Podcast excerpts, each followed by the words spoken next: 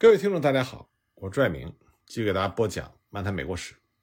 我们接着来讲广告的变化给报纸带来的冲击。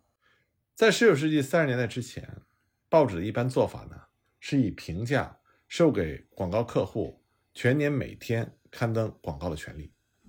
在一份大城市的报纸上，一般花费32美金就可以每天刊登一则广告，而且篇幅和行数都是没有严格限制的。这种做法呢，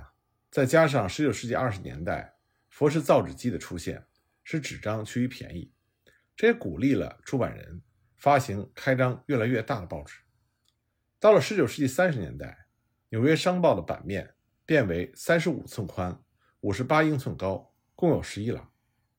这样宽的报纸打开的时候，将近6英尺宽，十分的不方便。人们给它起了一个非常形象的外号，叫做“毯子报”。由于这种报纸阅读起来很不方便，那么新的小张报纸特别的受欢迎。一八三三年，《纽约太阳报》刚刚创刊的时候，只有九英寸宽，十二英寸高。到了十九世纪三十年代中期，纸张缺乏，也促使人们改用小张纸印报纸。那么这个时候，各家报纸也就改变了做法，广告客户不再能够得到毫无限制的版面，广告客户每年所付小量的费用。每天只能刊登十行广告。随后呢，日报又开始改为每天以行数计价，这样便节省了广告版面。但是每天刊登的广告仍然非常的普遍，它的内容是固定的，不需要重新排字，而且呢，月复一月，年复一年，都是固定不变的。纽约新区报的贝奈特一直坚持刻板的小号字的准则。来保持它广告栏形式的高格调，但是呢，他在改进广告内容方面却很有想象力。贝内特就说过，广告和报纸其他内容一样，应该具有新闻性。最初呢，在1847年初，他要求所有广告的内文必须每隔两周改写一次。继而呢，他做出了一个更加惊人的决定，宣布自1848年1月1日起，所有的广告内容。必须每天更新。正在这样的形势之下，广告的影响力日益增加，而且也摆脱了僵硬不化的陈规旧套和字体的束缚，开始演变成为一种大众化的通俗文学。美国早期广告作家的泰斗约翰·鲍尔斯就说过：“商业性文字的正确标准是通俗易懂。广告的第一大优点就是直截了当。过分修饰的文字不仅使人感觉到在刻意的舞文弄墨，而且会引起反感。”还有人曾经说过：“你写出来广告，要使最笨的傻瓜也能够看得懂，而不是要给大学教授看。”精雕细琢的文字在广告业中是站不住脚的，独特的文风反而会转移人们对主题的注意力，而推销的意图太明显，产生的效果会适得其反。广告应该自然、简明扼要，语言不需要花哨，招揽顾客就像钓鱼一样，鱼钩不能轻易地暴露出来。那么，在新的广告文字中，还有一种美国传统和直截了当、简朴易懂的传统风格一起发展起来，这就是夸大其词。新的消费共同体的推动者们发现，用普通的语言照样可以做出种种的夸大，就像当年宣传想象中的西部城镇一样，他们可以随意使用预见性的语言，尽管有些事情还没有正式发生，但他们并不会因此而有所克制。广告的目标是崭新的，它就是要创造消费共同体。因为广告是用来取代推销员的职责，所以呢，它所阐述的各项内容都要显得很有说服力，而所有有关人等也会感到不同程度的满足。推销员所阐述的内容是针对个人的，是个人对个人打交道，他强调的重点是个人。但是广告的要点呢，则是面向于公众的，是概括性的。他是要劝说某一类的顾客相信某一个商品，正好适合他们这一类人的需要。广告是一种对顾客提供保证的形式，它需要让顾客相信，并不是只有他一个人买这种商品、抽这种牌子的香烟，或者是开这个型号的车。广告做得越大，传播的越广，效果也就越显著，而他也就更能为他宣传的商品打上社会赞同的印记。所以呢？广告术和广告学就是要发掘消费者，培养并且保持他们忠诚于某一个商品的技巧。那么之前，像金银首饰匠会慎重其事的在他们作品上刻下他们不显眼的印记，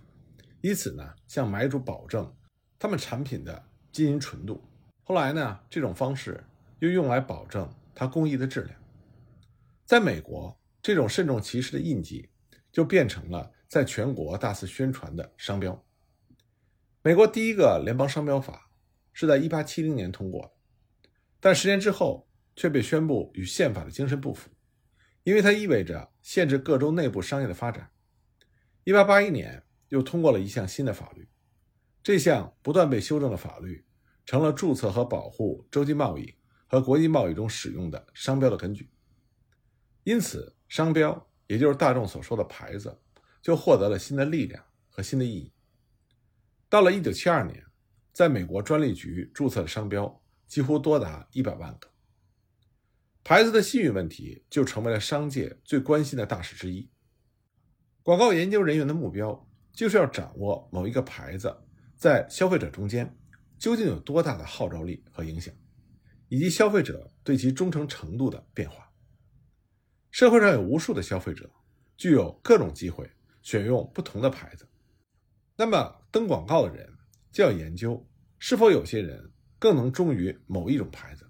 这就是商界信誉的提出，信誉越高，就意味着你的共同消费体越大，为这个牌子所花的钱也就越多。南北战争结束之后，全美国用于广告的费用不断的急剧增加，仅仅在较为严重的商业萧条的时候才会出现中断。一八六七年，美国全国所花的广告费仅约五千万美金左右，到了一九零零年，已经增加了十倍，达到了五亿美金。一九五零年呢，美国全国的广告费进一步达到五十五亿美金，到了一九七二年，已经增加到了二百二十四亿美金。商品的牌子最初是在南北战争之前不久兴起的，当时主要用于成药、肥皂和去污粉。到了一次大战的时候，人们购买口香糖、手表、帽子、早餐食品、刮脸刀片和钢琴等，都要找全国闻名的名牌货。所以，广告逐渐变成了一种技术、一门学科和一项专业。一八八零年的时候，广告代理公司正式成立了。他们就如何建立商标信誉问题提供专家意见，并且提出富有想象力的建议。在这方面呢，是费城的阿尔父子公司起了带头作用。这家公司呢，替多个大牌公司做过广告。到了一九零零年，阿尔父子公司的业务工作中。食品广告居于首位，他们所做的最大的单项广告，是一八九九年一月开始的，为新开张的美国全国饼干公司做广告宣传。这是第一次为一种全国性的牌子纸盒包装、随时可以吃的主要食品做宣传广告。那么它的宣传内容着重于饼干的密封包装，尤其需要宣传它独特的商标和牌子。阿尔父子公司通过报纸。杂志、电车上的广告、广告招贴画和彩色的广告牌，向消费者做出了广泛的宣传。一夜之间，牛尼达牌饼干在美国家喻户晓。其实呢，像牛尼达牌饼干的顾客，他们之间所建立起来的这个纽带，要比早期美国人之间的连接纽带纤细得多。而且这种纽带也是一时的。但是不可否认，这种纽带是一种全新的方式。这种纽带并不是基于共同的宗教信仰，也不是基于共同的政治意识，而是基于共同的消费。这种共同的纽带，使得南北战争之后一百年内来到美国的好几百万人，更加容易的同化或者说美国化。所以加入消费共同体的行列，就成为了适应美国文化的典型方式。那些做全国性商标产品广告的人，会不断的对消费者群体说：“买了他的商品。”你们就等于参加了某一个特定的集体，成为其中一员，而几百万美国人都愿意这么做。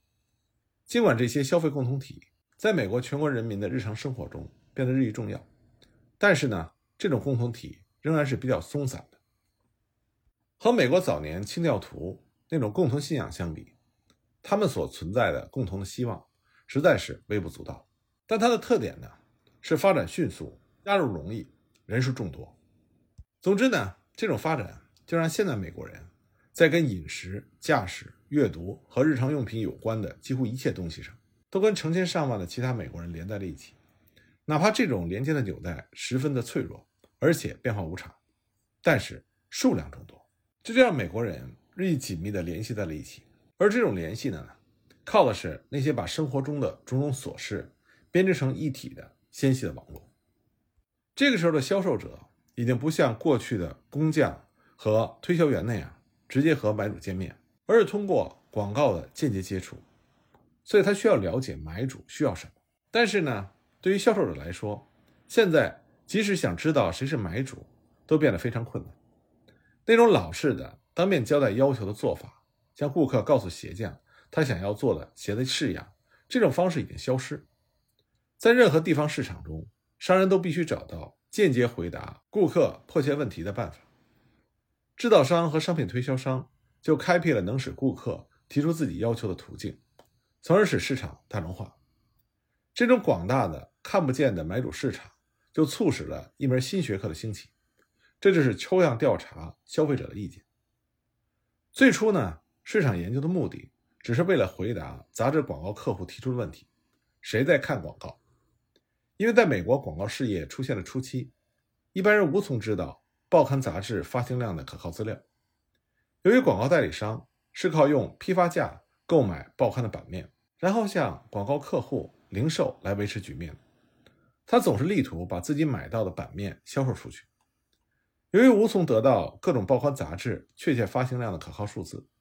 广告代理商往往会夸大他的广告的影响范围，这是可以理解的。那么，在没有公允可靠的数据资料加以核实的情况下，出版商自己也经常夸大报刊的发行量。因此呢，从刊登广告者的角度来看，买广告版面就像买彩票，他根本就无法知道读者对于他出钱刊登的广告到底有什么样的反应，连有多少订户或有多少人买这份报纸或者杂志，多少人阅读他的广告，他了解的都非常模糊。至于该出版物读者的具体特点，更是无从知道。那么，一位颇有进取精神的新英格兰人，了解到刊登广告者的需要，就想要创办一种行业，专门向刊登广告者提供可靠的资料，以使他们能够知道自己付出了广告费究竟得到了什么。一八六九年，行业杂志《油墨》的创办人，最初在波士顿做剧院节目广告工作的乔治·罗尔，就出版了第一本。全面而且公允的美国报纸指南，他按照地区和类别列出了五千四百一十一家美国出版物和三百六十六种加拿大的期刊。当人们能够准确地知道报刊可靠的发行数量之后，要劝说刊登广告者向读者范围不明的报刊购买版面，就变得更加困难。在美国，对广告的挑战越来越大，要求把它发展成一门新的学科。而在这方面迈出决定性一步的，就是弗朗西斯·埃尔。他原来是一个教员，和他的父亲在费城创建了我们之前提到过的埃尔父子公司。他们的主要生意就是要出售宗教性报纸的广告版面。他父亲去世之后不久，他的一位朋友就劝他说：“像他这么有能力的人，不应该为价值可疑的产品充当吹鼓手，他应该搞一些正经的行当。”所以阿尔就决定，他不能再做听命于别人的人，他不能按照那些报刊杂志的命令行事，以求得到酬金，不能仅仅因为赚了钱而感到满足。他需要有自己的主顾，而不让别人对他的事业指手画脚。就这样呢，一八七五年，阿尔他签了第一份条件不确定的合同，这是和宾夕法尼亚州西林地方玫瑰花农开办的公司签订。这又使美国广告业出现了一个新的特点。按照这份条件不确定的合同，广告代理商成为了广告客户的全权代理人，由他对在何处、何时以及如何刊登广告等问题提供专家意见。他要告诉广告客户有关购买版面需付的价钱的全盘情况，并且保证以尽可能低的价格买到版面，而广告代理商则从他顾客那儿得到固定的佣金，最初呢是百分之十二点五。并和该广告客户签订一项定期合同。合同签订之后，该广告客户就不再计较这个广告代理商比另外的广告代理商在某一个广告版面上会多出几分钱这样的琐事，而是等着看它的销售额是否增加，以此来判断广告代理商的工作效果。这样呢，埃尔就使广告代理公司在美国人的生活中开始发挥新的作用，并且开创了新的做法。这种做法一直延续到了现在。那么，广告代理商的出现，就使得报刊杂志的广告版面成为了公开市场上的一种商品，而出版人终于被迫提供关于其出版物的发行数量和性质的全部确切资料。到了1914年，报刊出版人本身也资助报刊发行量审计局，这个局呢有权检查报刊出版人的记录，核实其报表。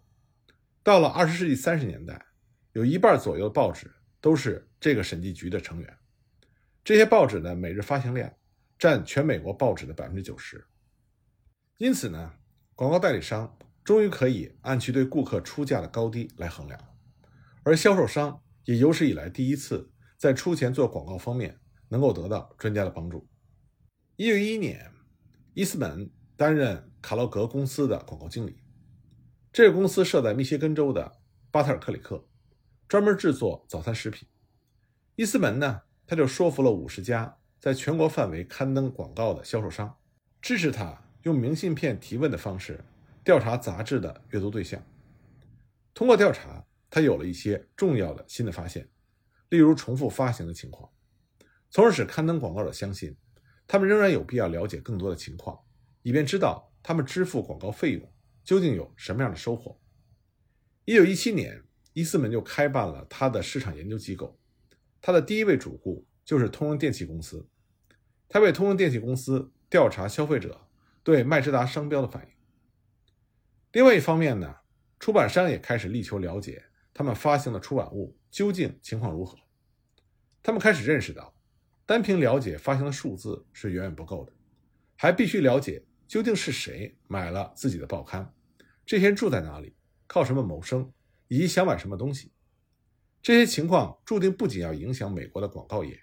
甚至会影响产品本身以及新产品的开发和发展。这就使得销售商和买主之间的关系更加的自觉。销售商会建立起自己的情报机构，策划战略，以便征服市场。同时呢，买主也开始认识到自己在消费群众中是举足轻重的一份子，而消费群众则是有力量。影响商品的流通的。于是呢，商业研究这个行当在美国就蓬勃的发展起来。关于这方面情况，我们下一集再继续给大家讲。